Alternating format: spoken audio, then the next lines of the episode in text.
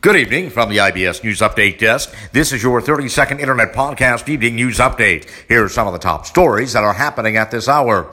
Hurricane Zeta makes landfall in Louisiana. Also, the U.S. Supreme Court won't fast track Pennsylvania case.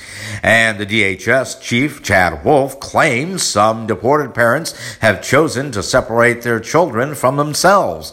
And that is your 30 second Internet Podcast Evening News Update for now. We'll have more podcast news updates throughout the night. Until then, from the IBS News Update Desk in downtown Chicago, I'm Nicholas Anastas, wishing you a very good evening.